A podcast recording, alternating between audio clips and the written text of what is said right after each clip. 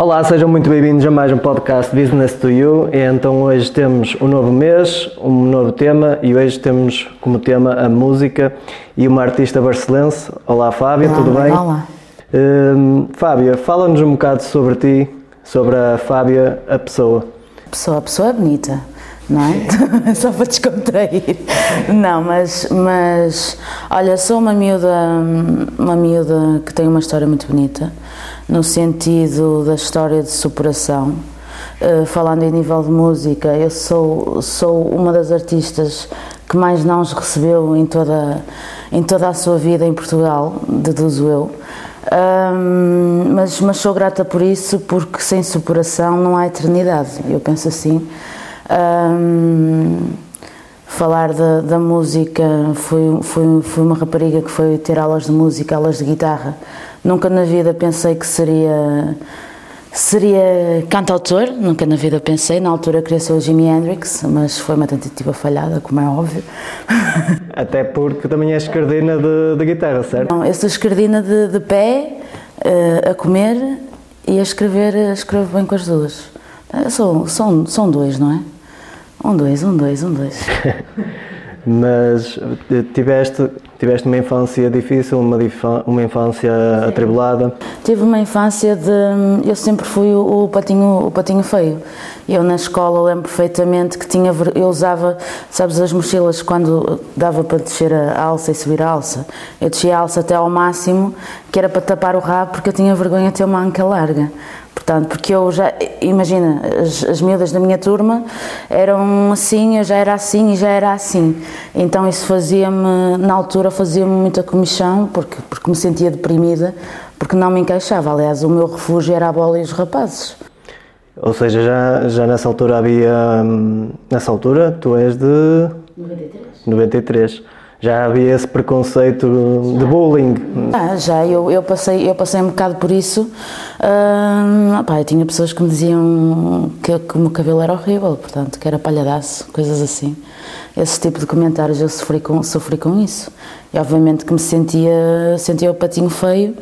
E acho que a música foi assim a solução que a minha avó, na altura, por insistência dela, encontrou para eu me libertar um bocadinho, porque eu no fundo vivia com a minha avó, com a minha mãe, e eram raros os amigos que tinham, os amigos que tinham eram, eram os amigos da bola, não é? Esse, por acaso, era um, o tópico seguinte e tu adivinhar. uh,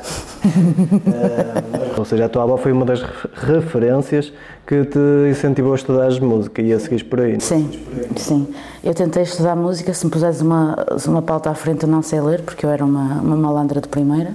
Estudei ali na Dó Remi com o professor Mário, Mário Patusco. A minha avó disse-me: escolhe o instrumento que quiseres e eu, eu pago-te as aulas de música. Foi um esforço tremendo, porque a minha avó recebeu uma reforma miserável, como quase todos neste país, mas, mas foi uma coisa muito bonita, porque hum, foi aí que eu comecei a perceber também, mesmo na escola, que eu tinha jeito para ser back vocals uma dos outros, não, não, não tinha jeito para ser a minha. Uh, mas, mas foi muito interessante nesse sentido. Hum, uma das coisas que já dá para notar hum, é que, aliás, em termos de valores, é que és uma pessoa humilde. Mas eu tenho que ser humilde, não. E, hum, a questão de, de teres lidado com esses nãos e a forma como superaste, qual seria a mensagem que tu passarias para outras pessoas que passem pela mesma situação? Olha, primeiro, nunca desistir, porque rodear-se de pessoas honestas. É o que eu digo sempre: as pessoas, as pessoas que estão à tua volta não são obrigadas a gostar da tua música, nem são obrigadas a, a, a bajular-te só porque fazes qualquer tipo de arte. Mas essas vão ser honestas contigo. E depois, uh, para fazeres música, na verdade, tens que passar por um momento grande de ilusão, porque a música é ilusão, a arte é ilusão, e depois é a queda, a transformação e, e nasce a luz. É assim que eu, que eu vejo as coisas. mas a humildade vem daí, vem da queda, de, de, de tu perceberes que foi como aconteceu a mim. Eu percebi que tinha que fazer as coisas sozinha, do meu jeito, à minha hora e no meu tempo no meu tempo, que no fundo não é meu tempo, mas pronto, do universo.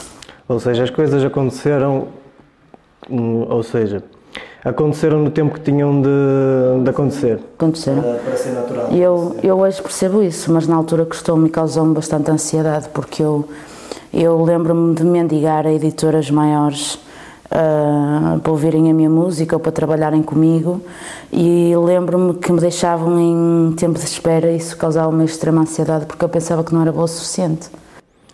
Achas que é um, algo que é muito comum, uh, essa, essa, esse tempo de espera? Agora não, hoje em dia não, hoje em dia não, porque as editoras têm uma abordagem totalmente diferente do que tinham há cinco anos atrás, que é a abordagem do fast music, uh, que é quanto mais conseguirem aglomerar o maior número de artistas, uh, mais nichos e mais lucro eles conseguem ter. Portanto, é uma dispersão daquilo que tu sonhas quando era, quando eu, que eu sonhava quando era pequena, pequena, uns 15 anos, não é? Mas eu pensava, ok, se eu entrar numa editora eu tenho a vida feita. Eu hoje em dia não, não, não penso assim. Não, de todo. Houve uma frase que tu disseste num, num podcast que eu tive o prazer de ouvir, de fazer o meu trabalho de casa, que é os humilhados serão sempre exaltados.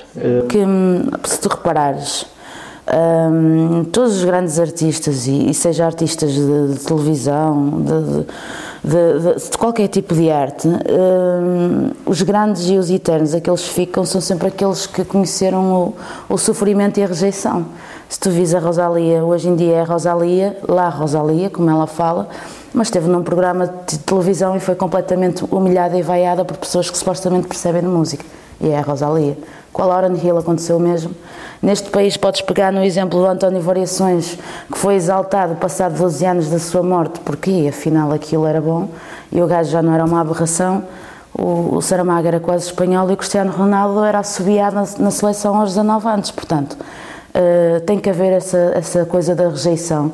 E quando tens essa consciência da rejeição, e se tu não desistes, as coisas vêm ter contigo. É colocar no fundo a rejeição como combustível para. Combustível, tem que ser o combustível para a separação. E foi assim um primeiro episódio com a Fábia, numa, numa vertente mais pessoal. Não percam o próximo episódio na próxima semana, onde iremos conhecer mais sobre o percurso profissional e artístico. Muito obrigado e sigam-nos no Spotify e Google Podcast.